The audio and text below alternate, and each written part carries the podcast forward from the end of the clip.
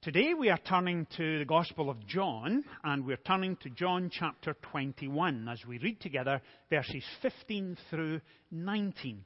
And you'll find our scripture reading on page 1688, 1688 of the Church Bible. Page 1688, John 21, beginning at verse 15. And we come to the last recorded incident of Peter and Jesus meeting together in the Gospels. And the Apostle John writes it this way When they had finished eating, Jesus said to Simon Peter, Simon, son of John, do you truly love me more than these? Yes, Lord, he said. You know that I love you. Jesus said, Feed my lambs. Again, Jesus said, Simon, son of John, do you truly love me? And he answered, Yes, Lord, you know that I love you. Jesus said, Take care of my sheep. The third time, he said to him, Simon, son of John, do you love me? Peter was hurt because Jesus asked him the third time, Do you love me? He said, Lord, you know all things. You know that I love you. Jesus said, Feed my sheep. I tell you the truth. When you were younger, you dressed yourself and went where you wanted. But when you are old, you will stretch out your hands. Someone else will dress you and lead you where you do not want to go. Jesus said this to indicate the kind of death by which Peter would glorify God. And then he said to him, Follow me. Amen. And we trust that God will bless to us this reading from His holy word. I suspect for most of us today, we will enter into the festivities of Easter Sunday. We may go out for lunch, or we may have family and friends over to our home. And if you're having them over for a meal, I suspect that you have been planning and preparing that for a long time and you have set the table right and you are eager to have your family and friends visit you and you want it to be a memorable occasion. Because Easter Sunday is that kind of Sunday. We want it to live on in our minds.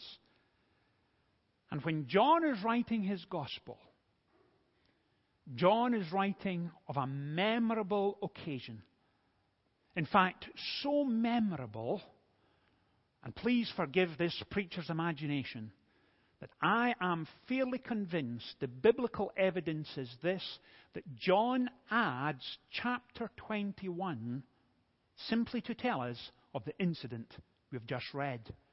And hopefully we'll look at that in a moment or two and you'll understand the point I'm seeking to make. John, of course, spent three years with Christ. And he remembers miracle after miracle after miracle. He remembers his own growing realization of who Christ truly is. He remembers the teaching and the impact it had in so many. He remembers transformed lives. He was there at the transfiguration.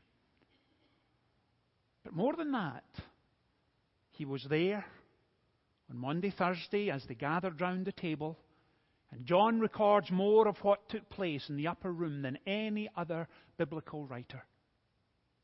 He remembers later that night of Gethsemane and the arrest and trial and subsequent execution of Christ.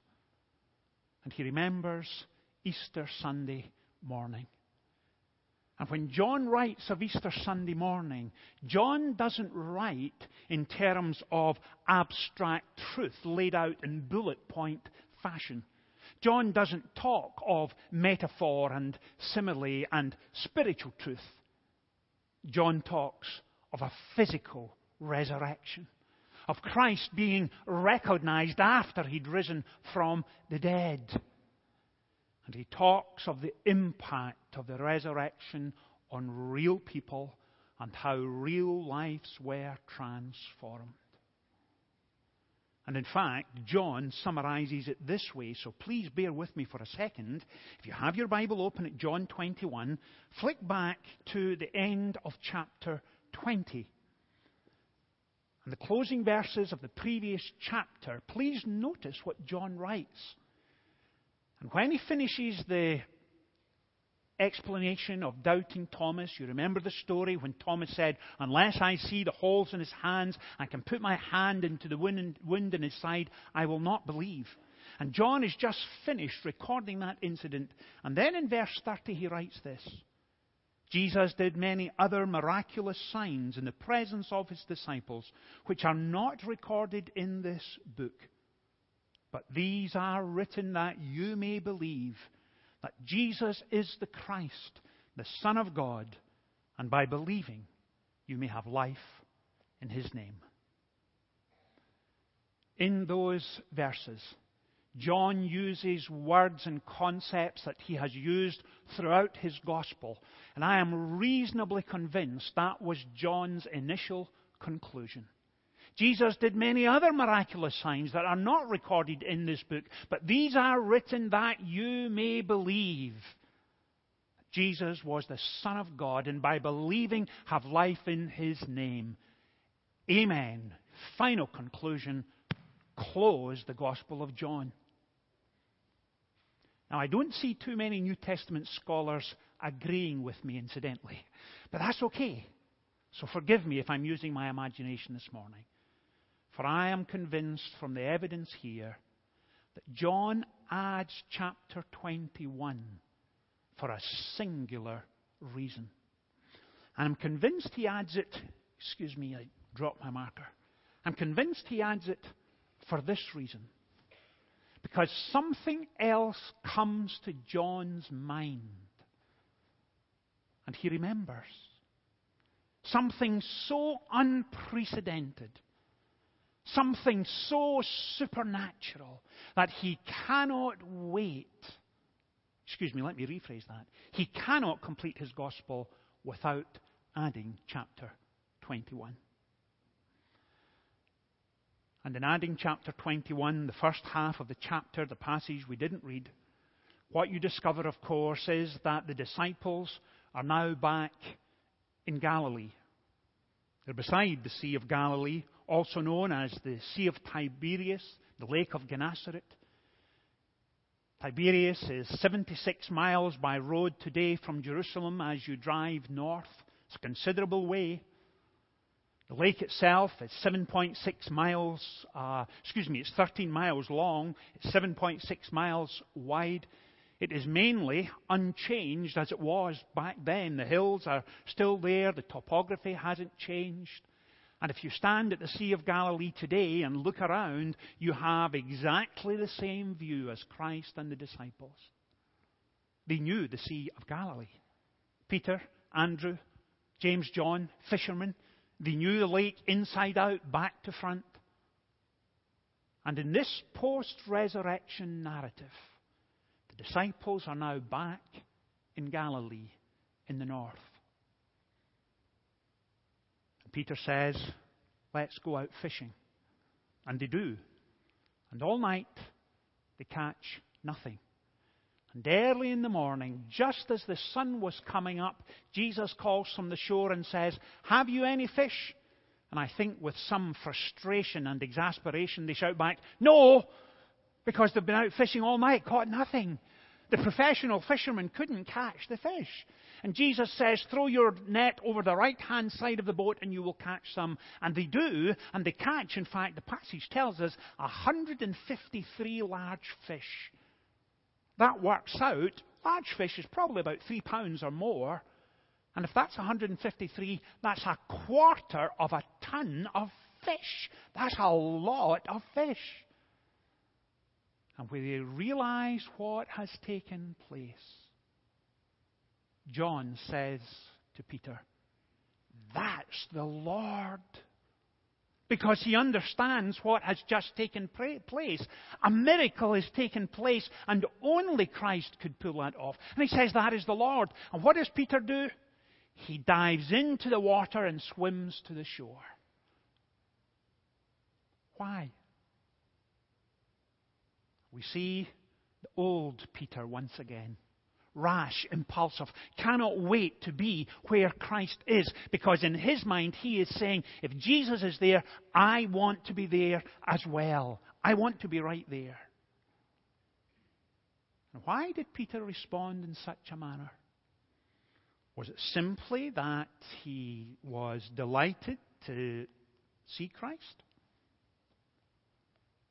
I wonder.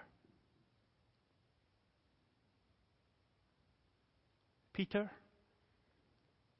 the others, had gone back to fishing. Think of that. They had gone back to what they knew well. They were fishing again. And I wonder if just for a fraction of a second, in Peter's mind, when he heard John say, That is Jesus, Peter remembered not just the miraculous, not just the teaching, not just the impact of the gospel on so many lives, but for Peter, I wonder if he was overwhelmed with the sense that it was Sunday morning once again. Was he remembering what happened when he ran to the tomb with John and John, being younger, got there in front of him? And Peter arrives, and here is John looking in the tomb, and he peers inside into the darkness, and it's empty. And he believes. And he gets it. And he understands. And he wanted that experience all over again. And so he gets up, he dives into the water, he swims to the shore. He wanted Sunday all over again. He wanted to relive it. He wanted his heart and mind and soul to soar heavenward, to remember he is risen. I wonder. Some years ago, a very fine African American preacher gave an outstanding and memorable sermon called It's Friday, but Sunday's Coming. I borrowed that title this morning and changed it a little for our study. And our study this morning is called It's Monday, but Sunday's Coming. Because for Peter and John and the others, I wonder if it did feel like Monday for them. They'd gone back to what they knew best. They'd gone back to the comfortable. They had gone to their default position of returning to the fish. And I wonder if in their minds, when they started fishing again, they, th- they thought to themselves, is this what it has come to? All of the mountaintop experiences of watching the lame walk, of watching the dead come back to life, of being there when 5,000 were fed with four loaves and two fish. Is this what it has come to? Back to the mundane and the daily and the routine and the everyday, back to being Monday, no longer Sunday. And then Jesus calls from the shore, and it all changes in a heartbeat. And when they come on shore, you know the passage tells us that after they had eaten, Jesus says to Peter, Simon, son of John, do you love me more than these? More than what? More than the fish that the scraps and remains were on the fire? Do you love me more than all of this? The lake he grew up on, the lake he knew so well, the mountains that were oh so familiar. Was he asking him, Peter, do you love me than the profession you once had? And how does Peter respond? He says, Yes, Lord, you know all things. You know I love you. And then he asks him a second time, Do you truly love me more than these? And please notice this. He never addresses him as Peter. Do you see that? Three times. Simon, son of John. Never addresses him as Peter. In John chapter 1, right at the end of chapter 1, Jesus calls Andrew, Peter's brother, and then Peter. And he looks at Peter and he says those memorable words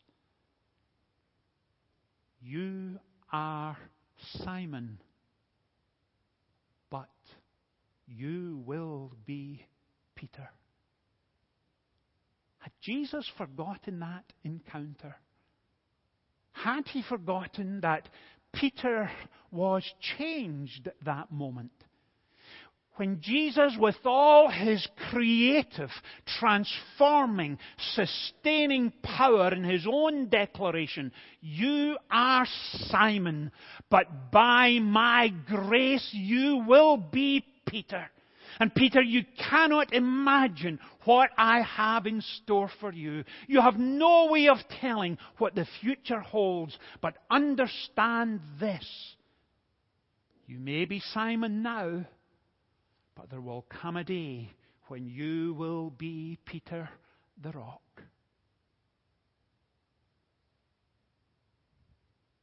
I wonder this morning if you had arrived 15 or 20 minutes early before the service this morning, and there were folks getting organized at the front, and their musicians were doing last minute preparations, and choir members coming and going, and pastors making sure everything was set up, and our greeters were organizing the worship folders as you come in.